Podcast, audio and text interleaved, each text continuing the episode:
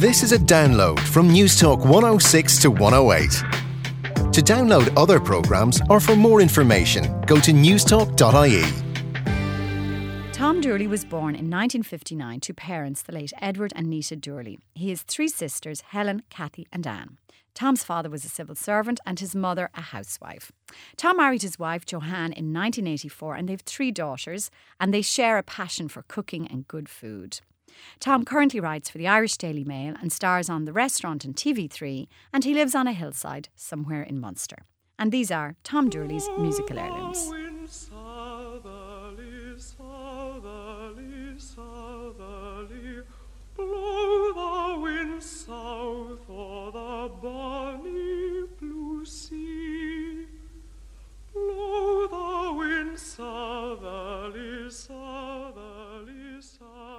I decided Blow the Wind Southerly. It's just a very specific memory that comes from my sort of mid childhood, but it's it's a, it's a sound that brings me back to a very particular time.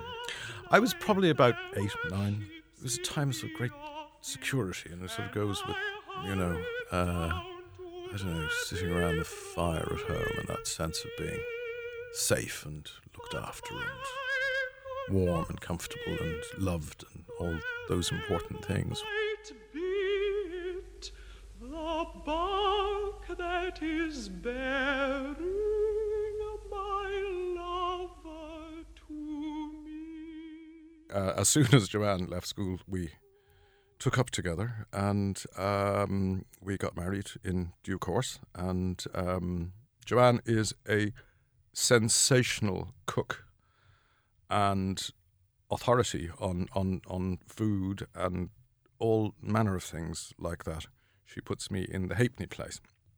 Uh, she um, teaches cookery in Cork currently and um, does does does various things like that. Um, and we have three daughters. Uh, my children mean everything to me, and always have done ever since I first held the first one just after birth and went.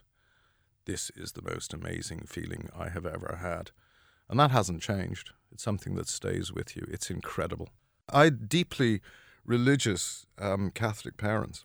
And I was so put, put off the Catholic Church by, by being brought up, not just in it, but in a sort of sort of greenhouse uh, uh, uh, atmosphere of, of, of that particular denomination, thanks to my, my dear parents.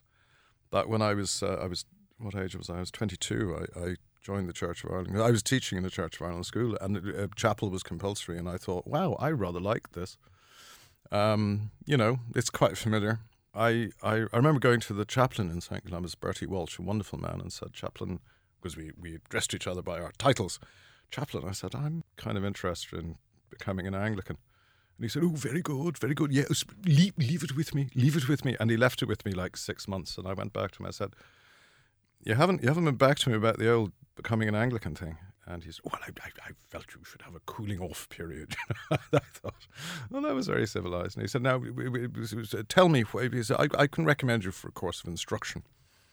He said, Now, t- tell me what, what, what, what appeals to you about Anglicanism. And I, so I spoke at some length, and he said, "Oh, I think we can dispense with the instruction." He said, "You've got it, actually." and, uh, and I mean, if you were to ask me the single thing that, that that sort of appealed to me, and I'm not saying I would do it again. I mean, I think if I had benefit of hindsight, I probably would have just ploughed my own lonely furrow. But the single thing that attracted me was freedom of conscience. Uh, so I was in my early 40s when I went to the doctor and said, I'm feeling pretty terrible.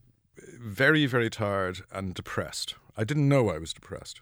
Numb, I think, uh, really. Uh, um, and that's the problem. Uh, certain kinds of depression is that it's it's it it's a negative. It it, it, it it's an absence rather than a presence. Uh, that's the best way I could describe it. Now it was very mild in my case because depression is a very very serious issue, and my experience of it was sort of at the homeopathic uh, end of that spectrum, I, I think. But I was conscious of it. Uh, well, I was semi-conscious of it, but I was very tired and um, grumpy and very hard to live with, I would imagine. And uh, the doctor, my wonderful GP in Dublin, um, said, uh, How long has this been going on for? I said, Oh, years. he said, Why? Why didn't you come and see me? And I said, Donald, I'm, I'm a man, for God's sake. We don't do this kind of thing, you know. So anyway, he ordered blood tests. Unfortunately, because hemochromatosis, well, it's an hereditary blood disorder, and it basically, it, it, you know, you're you're you're you're born with it. Uh, it's a genetic thing, and it means that y y y the the iron that you take in in your diet, you don't excrete it at all. It builds up in your liver and your pancreas and your various other organs in the body. And needless to say, it's uh, iron is toxic if, if if you get too much of it. It, it. It's kind of a recently recognized thing, or relatively recently. And he'd had a retired surgeon who apparently set off the metal detector in JFK because he was so heavily loaded with iron in his body, which uh, may be an urban myth, but anyway, that was the story I was told. And as a result, um, my, my, my GP was, was conscious of, of it. And um, yeah, so it was diagnosed and it was treated. And the way it's treated is wonderfully old fashioned.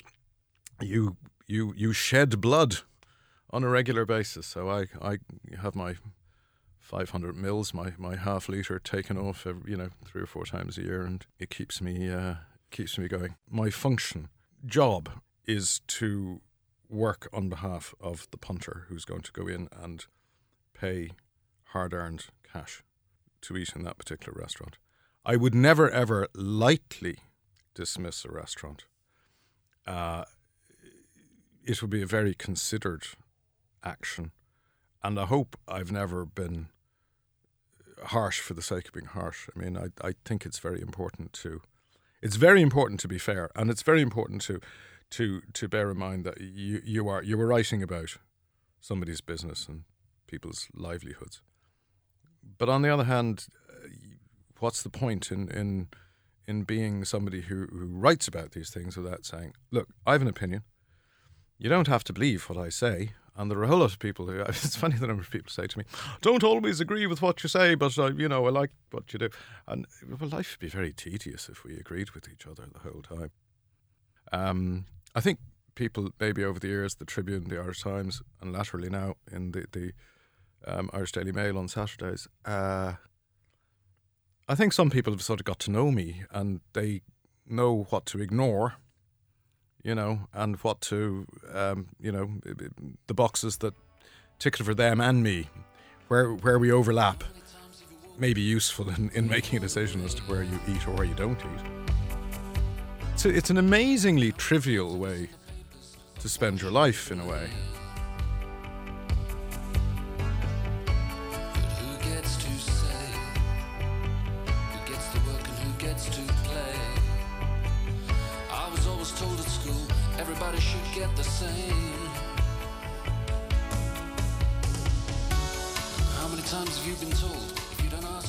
The Stranglers. I love the Stranglers. And I thought always the sun. I love the tune. I love the sentiments. If I understand them correctly, I'll probably find that it's, I don't know, about heroin addiction or something really. But actually, if you read the lyrics just as the lyrics stand, I, I think it's pretty sound. I'd like to pass that sentiment on to the next generation.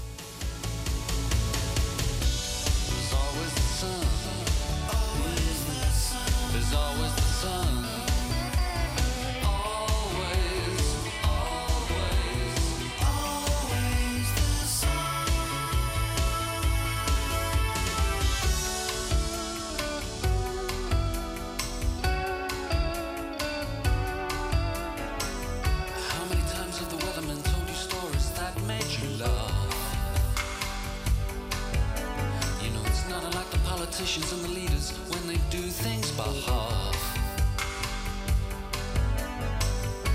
But who gets the job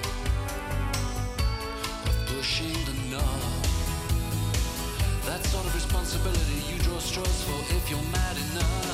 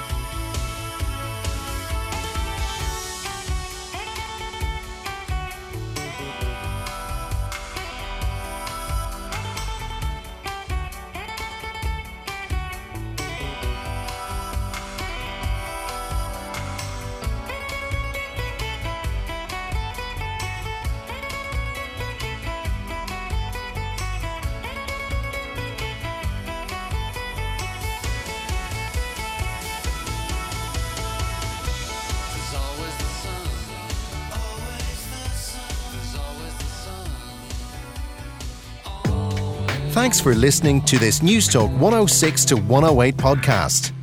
To download other programmes or for more information, go to newstalk.ie.